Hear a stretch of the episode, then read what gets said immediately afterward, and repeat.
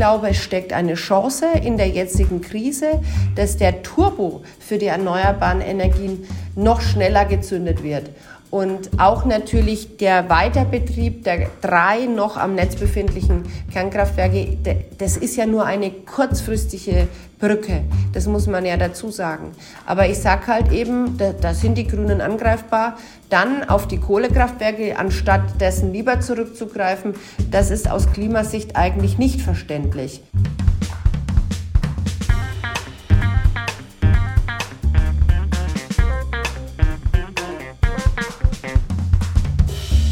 Willkommen zu Folge 45 von Erststimme.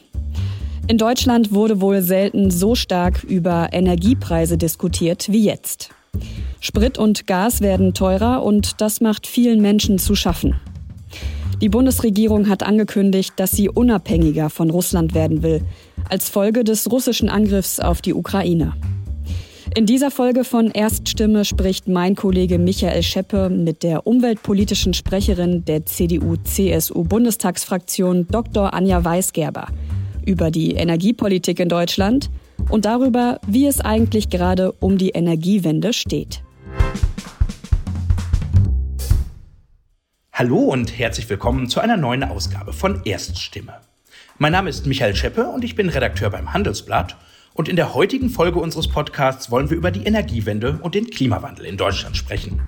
Und das Thema ist, leider muss man sagen, aktueller denn je. Denn der Krieg in der Ukraine und die Sanktionen gegen Russland zeigen uns einmal mehr, wie abhängig wir von fossilen Brennstoffen sind. Gas und Öl aus Russland drohen knapp zu werden. Wie groß die Auswirkungen sind, das zeigt schon der Blick auf die Zapfsäule. Benzin und Diesel weit über zwei Euro. Das hätten wir vor ein paar Wochen noch für unmöglich gehalten. Woher also soll unsere Energie künftig kommen? Wie teuer wird die Klimawende für die Bürger? Und müssen in Krisenzeiten wie jetzt vielleicht auch die Klimaziele ein wenig zurückstecken? Das möchte ich mit einer Politikerin besprechen, die sich mit Umwelt- und Naturschutz schon seit Jahren beschäftigt. Sie war zwischen 2004 und 2013 Mitglied des Europäischen Parlaments und da auch Sprecherin für Umweltfragen. Sie gehört dem Bundestag seit 2013 an und hat sich seitdem immer um Klima- und Umweltthemen gekümmert.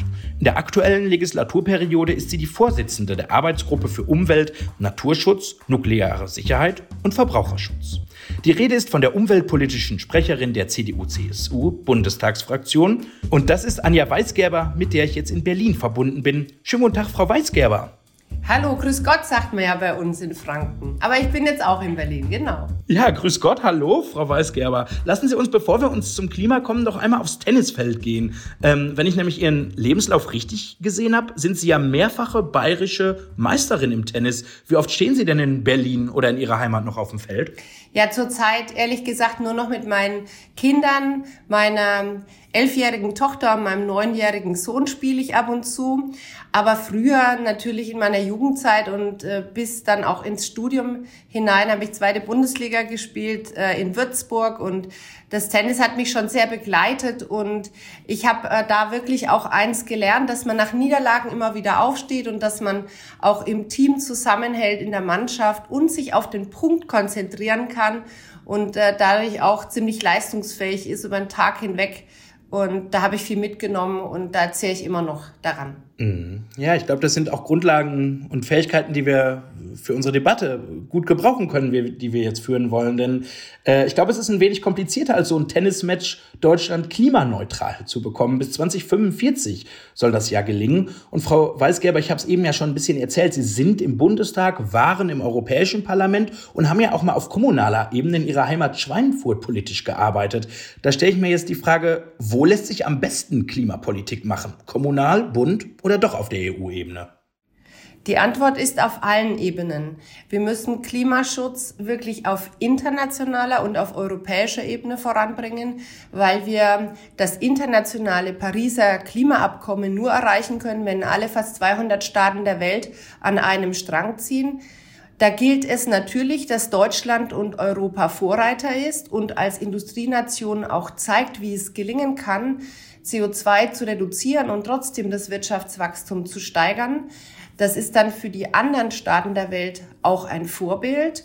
Aber wir brauchen, wie gesagt, auch die anderen Staaten in der Welt, um das Klimaziel auch wirklich zu packen. Und da gilt es auch wirklich äh, auf der internationalen Ebene weitere Erfolge zu erzielen. Wir waren ja jetzt auch in Glasgow. Äh, das Pariser Klimaabkommen hat dazu geführt, dass sich alle Staaten der Welt verbindliche Klimaziele gegeben haben, dass es auch ein Regelbuch gibt und dass die Ziele auch vergleichbar sind. Das ist wichtig. Aber dann braucht man natürlich auch die europäische und die nationale Ebene. Und äh, da haben wir jetzt in Deutschland in den letzten Jahren unglaublich viel vorangebracht. Wir haben ein Klimapaket verabschiedet, das es so in der Geschichte der Bundesrepublik noch nicht gegeben hat. Und wir haben uns auch so ehrgeizige Klimaziele gegeben, dass die Ampel, die vor der Wahl noch groß getönt haben, diese Ziele auch nicht ambitionierter gestaltet haben, also bis 2045 klimaneutral zu werden. Da sind wir schon ganz an der Spitze dessen, was sich die Staaten in der Welt vornehmen. Und das bedeutet, in allen Sektoren müssen wir die Transformation hinbekommen, den Umstieg auf klimafreundliche Technologien. Und dafür brauchen wir die regionale Ebene. Da bin ich immer noch aktiv, auch als Kreisrätin. Äh, da haben wir jetzt auch vom Bund Fördermittel an die Regionen gegeben, damit auch in den Landkreisen, auch in den Kommunen sich äh, auch die Bürgerinnen und Bürger vor Ort zusammen mit den Verantwortungsträgern überlegen und auf den Weg machen, wie kann ich das hier regional schaffen. Äh, das hat schon mit den Agenda-Arbeitskreisen angefangen. Das wird jetzt mit auch diesem Klimaprozess, der auch vom Bund eben gefördert wird, fortgesetzt. Und äh, nur wenn man auf allen Ebenen bis runter in die Kommune das Thema angeht, können wir das Klimaziel schaffen. Und es ist die größte Menschheitsherausforderung, der Klimawandel. Mhm. Aber die Kommune in allen Ehren, kann man nicht allein auf internationaler Ebene die weitreichsten Erfolge und Beschlüsse machen in Bezug auf die Klimaziele? Hat da die Kommune nicht eigentlich viel ein, nicht eigentlich nicht viel Einfluss? Also wenn natürlich jeder auf der Welt so denken würde, dass man sagt, ja, die kommunale Ebene hat nicht so viel Einfluss, dann wird man insgesamt auch äh, das Gemeinschaftsziel nicht schaffen. Deswegen brauchen wir beides. Aber ich gebe Ihnen vollkommen recht, äh, die gerade die Ampelregierung macht ähm, auch die Klimapolitik sehr, sehr stark ähm, aus der nationalen Brille und von der nationalen Sicht her. Und wir müssen noch viel stärker auch den Fokus auf die internationale Klimapolitik legen. Es gilt auch die Entwicklungs- und Schwellenländer von Anfang an klimafreundlich aufzubauen und deren Wirtschaft klimaneutral zu entwickeln, weil sonst haben wir überhaupt keine Chance, das Pariser Klimaabkommen einzuhalten, wenn die dann erstmal auf fossile Energien sehr stark setzen, anstatt auf erneuerbare.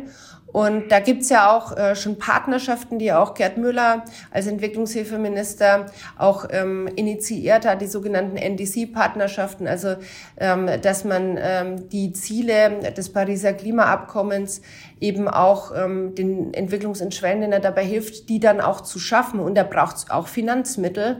Und deswegen ist ja auch Deutschland sehr stark unterwegs und unterstützt diese Länder auch finanziell. Mhm. Also vielleicht doch etwas mehr Einfluss noch auf der nationalen, auf der internationalen Ebene. Aber wenn man so diese Klimaverhandlungen, Sie haben es angesprochen, in Glasgow äh, und die, die Vorgängerbesprechungen sich anschaut, das sind doch schon immer zähe Verhandlungen, oder? Da gehen alle mit großen Klimaambitionen hin und am Ende gibt's immer nur so ein Minimalziel. Wie beobachten Sie das? Ist das eigentlich sinnvoll, nützlich oder ist das nur, ich sag mal, eine Show, ein Zusammentreffen, wo am Ende dann doch nichts beschlossen wird, was es, was dem Klima hilft? Also meine Erfahrung ist, dass diejenigen, die die Klimakonferenzen kritisieren, äh, von der Ferne nie bei einer Klimakonferenz dabei waren und auch nicht miterleben, was dann vor Ort äh, für eine Stimmung auch erzielt wird. Äh, auch in Paris, als es dann auch eine, ja, ein, ein Bündnis gegeben hat zwischen den wichtigen Industriestaaten und den kleinsten Staaten der Welt, die wirklich förmlich vom Untergang bedroht sind, ähm, wenn dann ähm, auch Inseln im Pazifik zum Beispiel einfach durch den Klimawandel durch den Anstieg des Meeresspiegels irgendwann mal verschluckt werden. Und wenn die dann gemeinsam im Endeffekt mit den Industrienationen darauf hinweisen und auch im Plenum berichten, da läuft mir jetzt wieder die Gänsehaut auf, wenn ich daran zurückdenke. Und dadurch entsteht dann so ein Mannschaftsgefühl. Dadurch äh, ist es dann im Endeffekt so, dass die Staats- und Regierungschefs, die dort dann auch auftreten, ähm, sich gegenseitig so ein bisschen auch hoch hochschaukeln und motivieren, äh, sich ambitioniertere Klimaziele zu geben. Und gerade das Pariser Klimaabkommen war ein Riesenerfolg, weil man es den Staaten überlassen hat, selbst bottom-up sich die Ziele zu setzen. Aber man hat sich verabredet, man muss immer ambitionierter werden. No backlighting, also es ist keine Möglichkeit, dass man wieder dahinter zurückfällt, sondern man muss immer ambitionierter werden, um dann auch das 1,5 Grad Ziel zu schaffen. Und ja, da gibt's immer wieder mal Rückschläge. Äh, aber wenn die Klimakonferenz nicht wäre, dann wird es ja überhaupt keinen gemeinschaftlichen internationalen Prozess geben. Und diesen Prozess, den müsste es bei anderen Fragen, wie zum Beispiel Flüchtlingsfragen, auch geben. Also da muss ich sagen, da will ich wirklich eine Lanze dafür brechen, was die UN hier im Klimabereich schafft bei den Klimakonferenzen, die ganz wichtig sind. Frau Weisgerber, dann lassen Sie uns doch jetzt zurück nach Deutschland kommen. Und zwar nach Schweinfurt. Das ist ja eine Industriestadt in Bayern, wo Sie herkommen. Und da sitzen viele Unternehmen. Das wissen Sie auch. Und die brauchen jeden Tag viel Gas und Strom. Und zu einem Großteil beziehen das die Firmen und eben auch die Verbraucher ihre Energie immer noch aus fossilen Brennstoffen und nicht etwa aus erneuerbaren. Ähm, Frau Weisgerber, woher soll Deutschland künftig seine Energie eigentlich bekommen?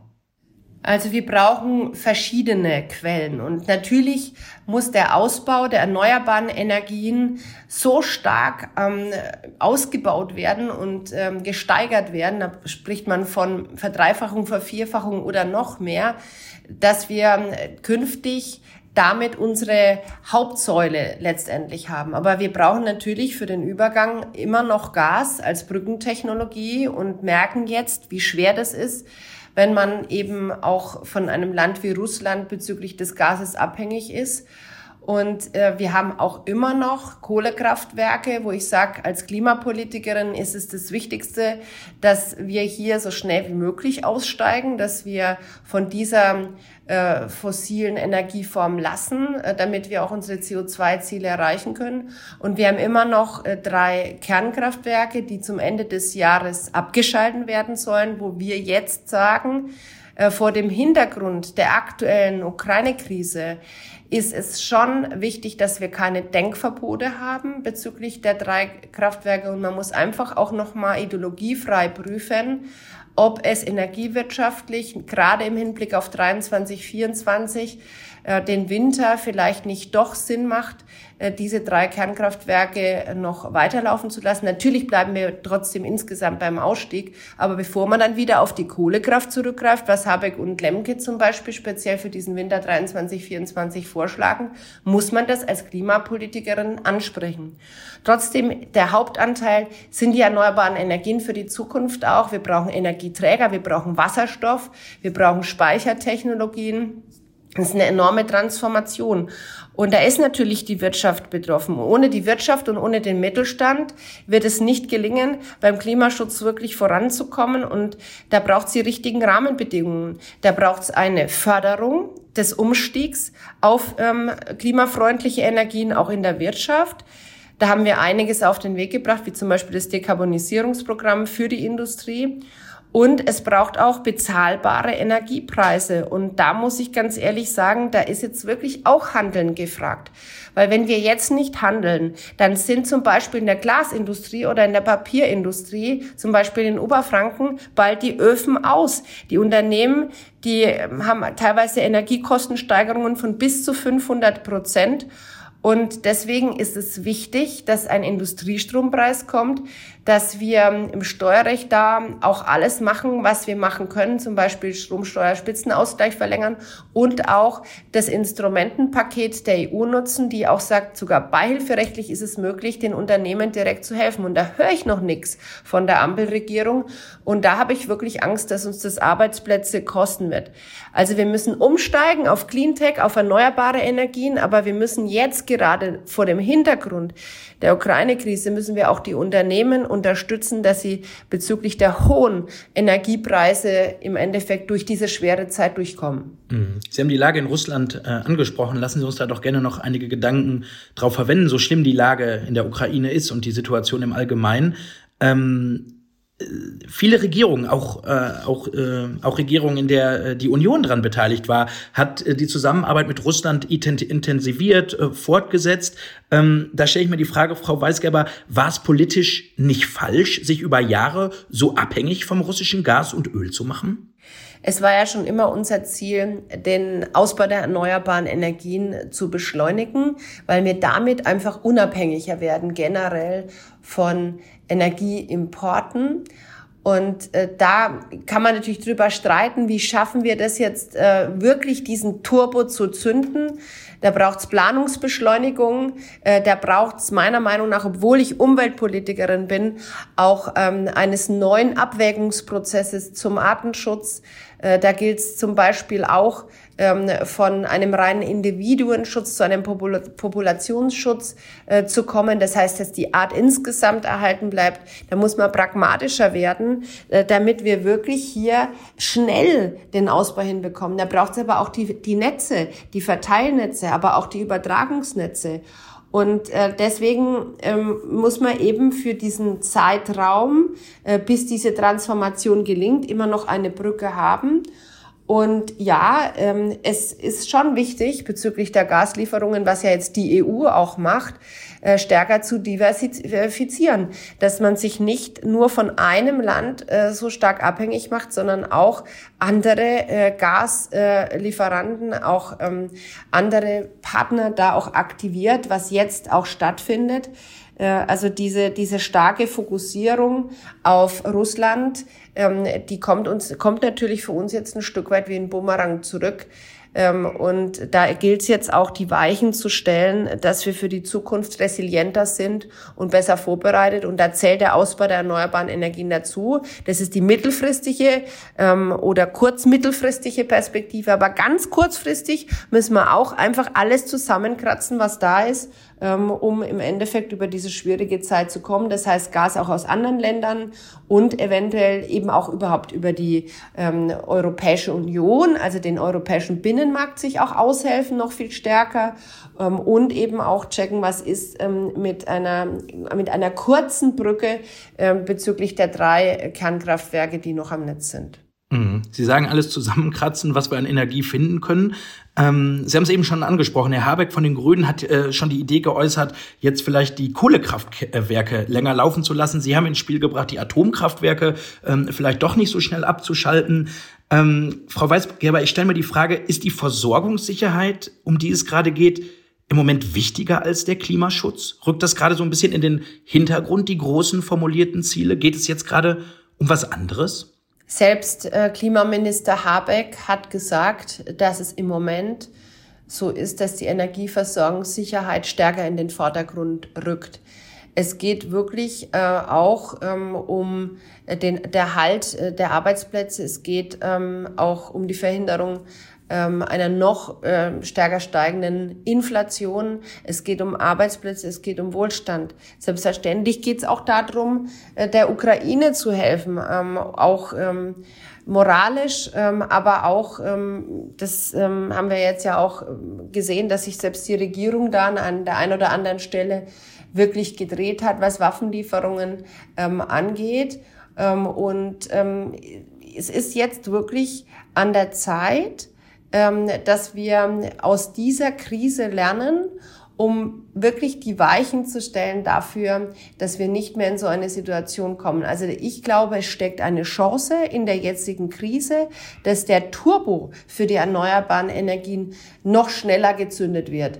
Und auch natürlich der Weiterbetrieb der drei noch am Netz befindlichen Kernkraftwerke, das ist ja nur eine kurzfristige Brücke. Das muss man ja dazu sagen. Aber ich sag halt eben, da, da sind die Grünen angreifbar. Dann auf die Kohlekraftwerke, anstatt dessen lieber zurückzugreifen, das ist aus Klimasicht eigentlich nicht verständlich. Und äh, das muss man schon auch deutlich und klar ansprechen. Mhm. Aber darf es sein, wir haben jetzt so viele Jahre über Klima gesprochen und es, ich habe den Eindruck, es tut sich jetzt wirklich was seit einigen Monaten, seit einigen Jahren in Sachen Klimaziele. Darf es sein, dass es in so einer Lage wie jetzt ähm, möglich ist, dass die Klimaziele wieder in den Hintergrund rücken? Müssten die nicht eigentlich trotzdem weitergetragen werden? Ich glaube, es geht beides.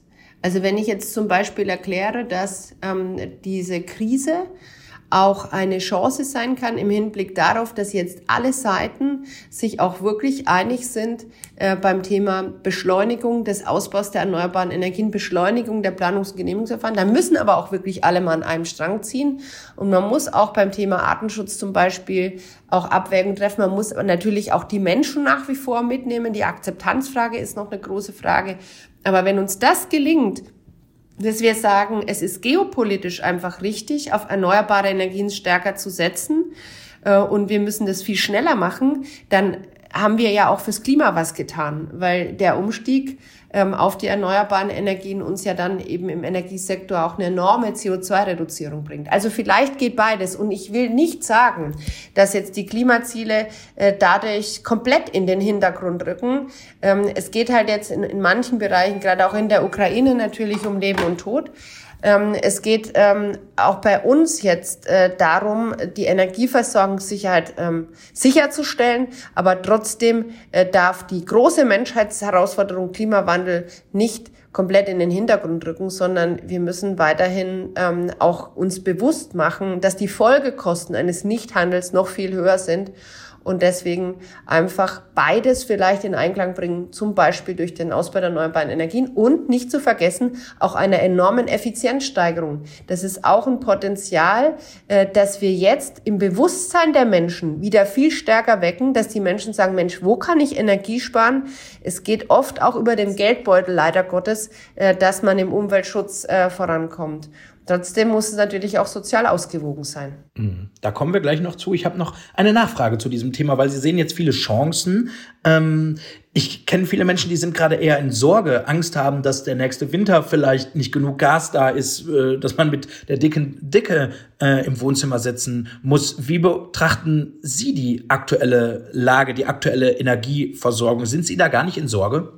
Doch, also wir sind natürlich aufgrund äh, der derzeitigen Lage schon in Sorge, wenn man sich auch mit Unternehmen unterhält, dass teilweise auch schon drüber diskutiert wird, äh, wie man äh, Gas, ähm, den Gasverbrauch reduzieren kann, ähm, dann auch die Produktion dementsprechend dann zurückgefahren wird. Wo ist es besser verkraftbar? Welche Bereiche sind systemrelevant?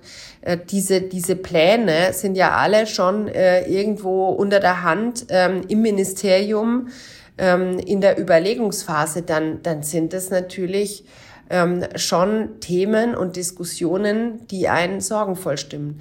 Äh, und es wäre falsch, wenn man jetzt als Politikerin sagt, also das ähm, ist alles easy und das wird alles gelingen, sondern äh, wir müssen jetzt einfach ähm, die Rahmenbedingungen dafür setzen, dass wir kurzfristig, kurzfristig einfach die Gasreserven aufstocken, äh, dass wir ähm, den Gasbezug diversifizieren. Und da ist Europa gefragt und da ist Europa ja auch schon aktiv geworden. Und wir haben ja jetzt andere Länder, auch wie Norwegen zum Beispiel, die uns da auch aushelfen und äh, die uns bezüglich des Gasbezugs da ein bisschen ähm, auch ein bisschen mehr Luft verschaffen und Zeit verschaffen.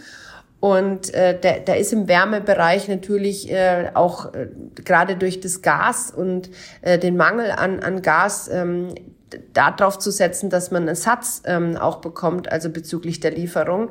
Das kann man nicht alles, das gehört auch zur Wahrheit dann äh, und sowieso nicht alles, sondern nur anteilig äh, durch einen kleinen Teil, zum Beispiel auch durch die Kernkraftwerke im Strombereich decken. Ähm, es wird ja teilweise auch Gas verstromt, also 13 Prozent wird zum Beispiel Gas verstromt in Deutschland. Und da könnte man eben dann einen Teil ersetzen. Ähm, und man muss jetzt einfach ähm, ganz streng, auch sehr, sehr schnell alle an einem Strang ziehen, zusammenhalten, ähm, im Endeffekt ähm, auch, auch neue Bezugsländer ähm, ausfindig machen und den Ausbau der erneuerbaren Energien jetzt äh, megamäßig beschleunigen. Ähm, und dennoch kann ich, kann ich den Bürgerinnen und Bürgern äh, nicht sagen, dass es, ähm, wenn es, wenn, wenn jetzt nicht ähm, eine Lösung gefunden wird und es vielleicht doch zum Frieden kommt, äh, dass wir nicht auch in Deutschland das spüren werden. Mhm.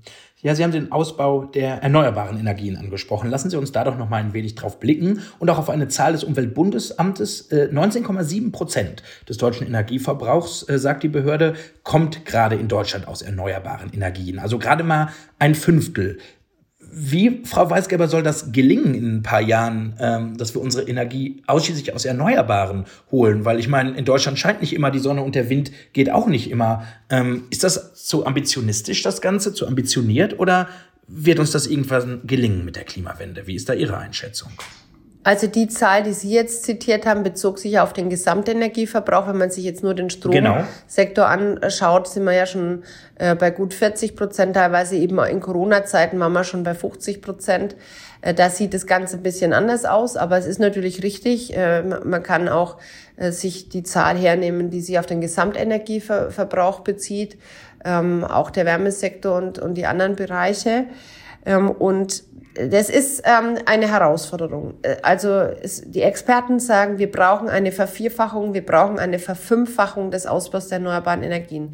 Und wenn wir, wenn wir jetzt in vielen Bereichen auch auf Strom umsteigen, zum Beispiel auf die Elektromobilität, ich fahre jetzt zum Beispiel auch mit dem Elektroauto, mit dem Sonnenstrom von unserem Hausdach, durch den Wahlkreis. Aber dann brauchen wir noch mehr Strom. Ähm, genau, dann äh, braucht man dann eben noch mehr Strom und dann ist natürlich unser Anspruch, dass, dass dieser Strom nicht aus Kohlekraftwerken kommt, sondern dass der eben auch aus erneuerbaren Energien kommt. Genauso mit dem Wasserstoff. Wenn wir Wasserstoff eben grün produzieren wollen, wenn wir grünen Wasserstoff wollen, was das Ziel ist, brauchen wir dafür auch wieder erneuerbare Energien. Und äh, da wird in vielen Bereichen auch durch EU-Regelungen der An Anreiz äh, gesetzt, dass ähm, die erneuerbaren Energien immer wettbewerbsfähiger werden. Das führt, das führt eben auch dazu, dass äh, man in vielen Gemeinden ähm, zum Beispiel jetzt Projektierer hat, die Freiflächenanlagen bauen wollen, die Windkraftanlagen bauen wollen oder Biogasanlagen und gar nicht mehr in die EEG-Förderung müssen, sondern die einfach auch durch die CO2-Bepreisung, die wir ja auf EU-Ebene auch durchgesetzt haben, erreicht haben, dass Kohle und die fossilen Energien immer weniger wettbewerbsfähig werden und ähm, sind. Und das merken wir jetzt, das spüren wir jetzt, das merke ich eben, weil ich ja in der Kommunalpolitik noch aktiv bin, dass da ganz, ganz viele Antragsverfahren im Moment am Laufen sind, auch in der Windkraft. Und da ähm, müssen, wir, müssen wir jetzt eben auch die Kommunen und die Bürger vor Ort mitnehmen. Deswegen haben wir zum Beispiel durchgesetzt, dass es eine finanzielle Beteiligungsmöglichkeit für die Kommune gibt. Früher war das so in meinem Nachbarort, das ist ja Grafenrheinfeld, hat die Gemeinde immens profitiert, auch von dem Kernkraftwerk. Und genauso muss das bei einer großen Photovoltaikanlage sein oder bei einem Windrad. Da ist jetzt eine finanzielle Beteiligung der Kommune möglich. Da kann eine Kommune ähm, durchaus ähm, sogar ähm, etliche 10.000 Euro für den Kindergarten, je nachdem wie groß das Projekt ist, vielleicht sogar noch mehr, oder für die Schule oder was auch immer, für ein Gemeindeprojekt dann eben auch bekommen. Und dann merken die Bürger, oh, da haben wir auch was davon. Noch besser ist, wenn die Bürger direkt beteiligt werden und dann eben auch ähm, Genossenschaftsprojekte vor Ort entstehen. Nur wenn man so einen Gründergeist hat und im Endeffekt jetzt die Bürgerinnen und Bürger auch angestachelt durch die Fridays for Future Bewegung ähm, und äh, durch die ganze Diskussion jetzt sagen, ich möchte da mitmachen, ich möchte dabei sein. Das merke ich jetzt, das spüre ich jetzt vor Ort. Viele bauen sich jetzt die Photovoltaikanlagen auf dem Dach, steigen aufs Elektroauto um und diesen Prozess, der jetzt im Gang ist, den müssen, müssen wir weiter ähm, ankurbeln und äh, dann werden wir diese Verdreifachung, Vervierfachung, die 80 Prozent, die sie Habeck auch vorgenommen hat, schaffen. Aber das ist noch ein steiniger Weg, ein schwerer Weg, aber es kann auch Spaß machen. Hm, wenn Sie die Bürger schon angesprochen haben, dann lassen Sie uns doch gern darüber ein wenig sprechen. Ich stelle mir nämlich die Frage, sind die Bürger unserer Republik bereit für die Energiewende? Ich möchte Ihnen ein Beispiel geben. Ähm, ich finde irgendwie, oder man sieht es ja auch, es gibt viele Widerstände beim Ausbau der Windenergie. Ja, alle wollen grüne Energie, aber niemand will ein Windrad vor seiner Haustüre. Ähm, und gerade bei Ihnen im Süden der Republik stockt der Ausbau ja auch noch mit den Windrädern. Wie wollen Sie die Menschen überzeugen, überzeugen mit auf dem Weg zur Klimawende? Also ganz entscheidend ist, dass man die Bürger beteiligt. Wenn sie mit Genossenschaftsprojekten an dem Projekt selbst sogar beteiligt sind, dann sind sie viel stärker auch dabei. Dann haben sie vielleicht auch einen, einen, persönlichen Vorteil, einen finanziellen Vorteil davon. Wenn die Kommune selbst beteiligt wird, ist das äh, ein erheblicher Schlüssel. Äh, dann äh, werden die Widerstände wirklich geringer. Ich möchte aber jetzt wirklich nochmal auf die Diskussion um die Abstandsregelungen kommen. Es wird ja immer gesagt, in Bayern hat der Windkraftausbau deshalb stagniert, Und zwar nur deshalb, weil es die 10H-Regelung äh, gegeben hat und gibt. Und da, äh, das ist halt ähm, so in der Absolutheit nicht richtig, sondern wir haben im Süden der Republik einfach das Problem, dass die Windräder weniger wirtschaftlich sind, weil die Windhöfigkeit geringer ist als oben an der Küste. Die Offshore-Anlagen sowieso, aber auch generell onshore im Norden Deutschlands ist einfach viel wirtschaftlicher. Und in den Ausschreibungen kommen deswegen weniger die Anlagen im Süden zum Zug. Und deswegen müsste eine Südquote eingeführt werden, die wir jetzt eingeführt haben, noch in der alten Regierung, aber die im Moment in Brüssel noch nicht genehmigt ist. Das heißt, die Projektierer in Baden-Württemberg und in Bayern, da haben sich auch jetzt Hessen und Rheinland-Pfalz beteiligt, die müssen an dieser Initiative und haben auch an die EU geschrieben, die, die müssen einfach ähm, stärker zum Zug kommen, muss ein bisschen äh, bezüglich einer bestimmten Quote auch bevorteilt werden und vielleicht sogar auch eine etwas höhere Vergütung bekommen, damit die Windräder überhaupt im Süden entstehen. Und das ist letztendlich die Lösung des Problems und das ist die ähm, Antwort auf die Aussage, es liegt nur an 10H. Wir haben in Baden-Württemberg genau den gleichen, die gleiche Stagnation des Zubaus von Windrädern, obwohl die keine 10H-Regelung haben, weil wir dort eben die gleiche Situation haben, was die Vergütung angeht. Wir sind übrigens in Bayern Nummer eins in vielen anderen erneuerbaren Energien. Ein Viertel der gesamten Solarenergie im letzten Jahr wurde zum Beispiel in Bayern ähm, erzeugt. Und äh, da haben wir auch einen enormen Zubau. Und wir haben auch bei der Wasserkraft, ähm, auch bei allen anderen Energieformen, erneuerbaren Energienformen, bei der Biomasse ähm, wirklich gute Zahlen vorzuweisen in Bayern und sind da ähm, besser als andere Bundesländer. Und äh, wir haben jetzt auch trotzdem auch bei uns in Bayern ja die Diskussion, ähm, wie geht's weiter? Kann es vielleicht Ausnahmen von 10H geben? Das wird diskutiert. Äh, aber ich finde es ganz wichtig, die Bürger und die Akzeptanz der Gemeinden vor Ort äh, bei dem Prozess äh, zu behalten, weil sonst äh, weiß ich der Energiewende auch ein Bärendienst. Mhm. Frau Weisgerber, ich glaube, dem einen oder anderen Hörer müssen Sie einmal kurz die 10H-Regelung erklären in zwei Sätzen. Dann haben wir alle mitgenommen. Also das bedeutet, dass ein Windrad äh, nur gebaut werden kann, wenn ein Abstand zur nächsten Wohnbebauung eingehalten äh, wird von zehnmal der Höhe des Windrades. Jetzt sind die Windräder auch immer höher geworden, teilweise schon bis zu 260 äh, Meter hoch. Ähm, und das heißt, es sind dann 2600 Meter. Das ist natürlich dann schon ein weiter Abstand. Jetzt muss man aber noch ein was Wichtiges erklären.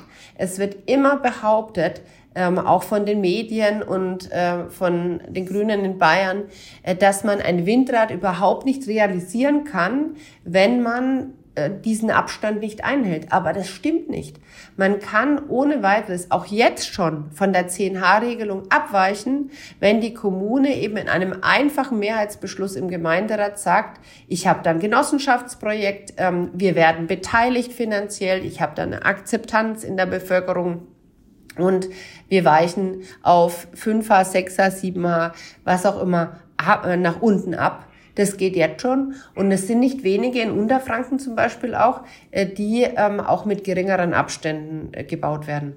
Und äh, da hilft natürlich jetzt die neue finanzielle Beteiligungsmöglichkeit. Und wenn auch die Genossenschaften stärk noch ähm, gestärkt werden und vielleicht sogar Kommunen dann selbst so ein Genossenschaftsprojekt initiieren, habe ich einen sehr rührigen Bürgermeister bei mir im Landkreis, der, der das auch macht, äh, dann wird wieder ein Schuh draus und dann könnte da auch wieder ein Schub entstehen. Mhm. Es geht nicht nur um Menschen, die das Windrad nicht in ihrem Vorgarten stehen haben wollen, sondern es geht auch um die Tiere, die äh, rund um das Windrad leben. Sie sind ja eine Arbeitsgruppe für Umwelt- und Naturschutz. Sie dürfen also ein Interesse daran haben, dass es mehr grüne Energie durch Windräder gibt, aber eben auch ein Interesse, dass unsere Artenvielfalt nicht zerstört wird. Und mitunter passiert genau das, wenn Windräder aufgebaut werden. Ähm, Frau Weisgerber, was könnte eine Lösung für dieses Problem sein? Haben Sie da äh, einen Vorschlag? Also zum einen muss man wegkommen vom Individuenschutz zu einem Populationsschutz. Das Wichtige ist ja, dass die Art insgesamt erhalten bleibt und ähm, dass nicht nur auf das einzelne Individuum geschaut wird, sondern dass man dann stärker insgesamt auf die Art blickt. Da ähm, gibt es ähm, möglicherweise auch eine Wende in äh, der europäischen Rechtsprechung Äh, da gab es jetzt auch in einem Verfahren ähm, auch ähm, von ähm, der Generalanwältin auch ein dementsprechendes Plädoyer. Da könnte es sein, dass sich sogar die, die Rechtsprechung der EU in die Richtung ändert. Und der Gesetzgeber könnte es dann äh, dementsprechend auch ändern und regeln. Und äh, da ist man ja auch schon jetzt weiter in der Diskussion. Auch die Grünen äh, sprechen davon, dass man generell bezüglich des Ausbaus der erneuerbaren Energien und des Artenschutzes da diese pragmatischere Lösung braucht. Und dann kommt noch eins hinzu. Die Technik, die hat sich ja immer weiter verbessert. Es gibt ja durchaus auch äh, Forschungsprojekte, wo dann auch ähm, stärker untersucht wird, wann fliegen jetzt zum Beispiel die Fledermäuse, wann fliegen bestimmte Vögel an, in welchen Tagesstunden am stärksten äh, und wann ist da die Bewegung am höchsten und dass man dann auch Abschaltmechanismen hat und ähm, dann eben auch äh, vielleicht sogar dadurch durch Technik erreichen kann, dass die Arten besser geschützt werden. Da ist man schon weiter als vor wenigen Jahren noch und äh, das muss auch genutzt werden. Mhm. Frau Weisgerber, lassen Sie uns zum Ende unseres Podcasts doch noch einmal über die Finanzierung der Klimawende sprechen. Ich meine, wir kriegen es alle im Moment mit. Wir müssen nur auf die Zapfsäule schauen. Das Tanken wird teurer, die Strompreise werden teurer, die Gaspreise steigen. Viele Menschen müssen viel Geld nachzahlen. Ähm, wie teuer wird die Klimawende für die Verbraucher? Also ich glaube, es ist schon wichtig, dass man dem Bürger sagt, ähm, dass ähm, die Klimawende und die Energiewende möglicherweise auch dazu führen kann, äh, dass die Preise steigen. Aber ähm, wenn man umsteigt auf ähm, klimafreundliche Technologien, also zum Beispiel, wenn man auf eine Wärmepumpe umsteigt von der Ölheizung, ähm, dann habe ich eine Investitionssumme, die ich tätigen muss. Da gibt's aber jetzt die Förderung. Da ist natürlich auch wichtig, dass man da schnell Klarheit hat. Da hat der Habeck die KfW-Förderung einfach über Nacht abgeschafft. Und äh, die Bürger und die Häuslebauer haben jetzt überhaupt keine Sicherheit mehr. Also da haben wir sehr viel Förderung auf den Weg gebracht, um die Bürger dabei zu unterstützen, teilweise bis zu 55 Prozent bar auf die Hand, wenn ich eben im, im Bestand ähm, aus einer Ölheizung eine Wärmepumpe mache, sogar für die Sanierungsarbeiten. Also man, man muss die Bürger bei diesem Umstieg unterstützen und dann sind später die Kosten auch niedriger, weil dann eben keine Kosten mehr anfallen äh, für die CO2-Bepreisung. Bepreisung, äh, den Emissionshandel. Und diese Kosten, jetzt muss man nochmal dazu sagen, äh, durch den Emissionshandel, die sind auch nur ein ganz geringer Anteil dessen, was wir momentan an der Zapfsäule äh, bei den Spritpreisen oder bei den Heizölpreisen für Preissteigerungen auch merken. Teilweise hat es nur 1,9 ähm, ähm, oder sogar noch weniger Prozentpunkte ausgemacht der Preissteigerung, die im Endeffekt marktgetrieben erfolgt ist. Und deswegen ähm, gilt es da auch ranzugehen an die Steuern. Also wir haben jetzt einen Antrag eingebracht, diese Woche, der wieder abgelehnt äh, wurde von der Ampelregierung. Man müsste ran an die Mineralölsteuer, die ähm, Energiesteuer, also die umgangssprachliche Mineralölsteuer. Man müsste ran an die Mehrwertsteuer. Ähm, man müsste ran auch an die Ökosteuer. Ähm, es kann auch nicht sein, dass ich für Biosprit Ökosteuer bezahle. Da gibt's überall Möglichkeiten, den staatlichen Steuersatz, den nationalen Steuersatz abzusenken. So machen es andere Staaten. Das sieht man ja momentan, wenn man über die Grenze fährt, dass da die Spritpreise geringer sind als bei uns, das teilweise unter die zwei Euro liegt. Und da gilt es jetzt wirklich, Steuern zu senken. Und die Steuersenkungspartei FDP schlägt jetzt auf einmal einen bürokratischen Tankgutstein äh, vor. Das, da verstehen wir ehrlich gesagt die Welt nicht mehr. Er könnte es ganz ähm, schnell und unbürokratisch machen über diese Steuersenkung, so wie es andere Länder auch machen. Und ähm, da braucht es jetzt wirklich auch eine Handlung der Bundesregierung. Also wir werden ähm, im Endeffekt ähm, schon auch das spüren, aber wenn man umsteigt auf klimafreundliche Technologien, am besten durch Anreize und durch Förderung, dann werden wir am Ende wieder profitieren. Das ist das Konzept und das führt dann dazu, dass der Umstieg auch klappt und erfolgt. Mhm. Das heißt, Sie können den Bürgerinnen und Bürgern versprechen, dass sie nicht tiefer in die Tasche greifen müssen, wenn sie die Klimawende mitfinanzieren müssen? Oder bleibt am Monatsende dann doch ein bisschen weniger übrig, wer mit grüner Energie heizen und äh, fahren und arbeiten will? Also das Problem äh, am Versprechen ist halt immer, dass man ähm, geopolitische Auswirkungen, marktgetriebene Preissteigerungen als Politik überhaupt nicht im Griff hat. Also die Ukraine-Krise, ähm, dieser völkerrechtswidrige Angriffskrieg, ähm, das hat sich keiner äh, vor einem halben Jahr ähm, so, so schlimm ausmalen können. Ähm, und äh, solche Auswirkungen kann es natürlich immer geben. Aber was ich schon ähm, den Bürgerinnen und Bürger, äh, Bürgern sagen möchte, ist, wenn man ähm, sich an dieser Energiewende beteiligt und wirklich den Umstieg auf die klimafreundlichen Technologien, da wo man es kann, auch macht und vornimmt, ähm, dann äh, kann man dann im Nachhinein auch profitieren. Aber ich sage auch, es kann sich natürlich auch nicht jeder ein neues Elektroauto leisten und äh, die Krankenschwester, ähm, die ähm, das Gehalt dazu nicht hat, äh, da braucht's ähm, auch Lösungen. Und äh, deswegen ähm, ist es wichtig, dass wir diesen Menschen jetzt, und zwar nicht nur äh, den ähm, ganz, äh, den, den äh, Beziehern von ganz kleinen Einkommen helfen, sondern dass man auch äh, denjenigen ähm, helfen, äh, die jetzt zum Beispiel vom Heizkostenzuschuss der Bundesregierung im Moment noch nicht abgedeckt ist, ähm, also äh, den Beziehern von mittleren Einkommen, äh, die, die eben nicht so ohne weiteres von heute auf morgen umsteigen äh, können. Den muss man in der Übergangszeit helfen, auch durch eine Dynamisierung zum Beispiel der Pendlerpauschale und dann auch dabei helfen, äh, dass sie eben ähm, dann auch über die Zeit hinweg umsteigen können. Äh, wie gesagt, ich habe die Förderung im Gebäudebereich auch angesprochen. Es gibt ja auch für das Elektroauto äh, die, die Prämie auch des Staates.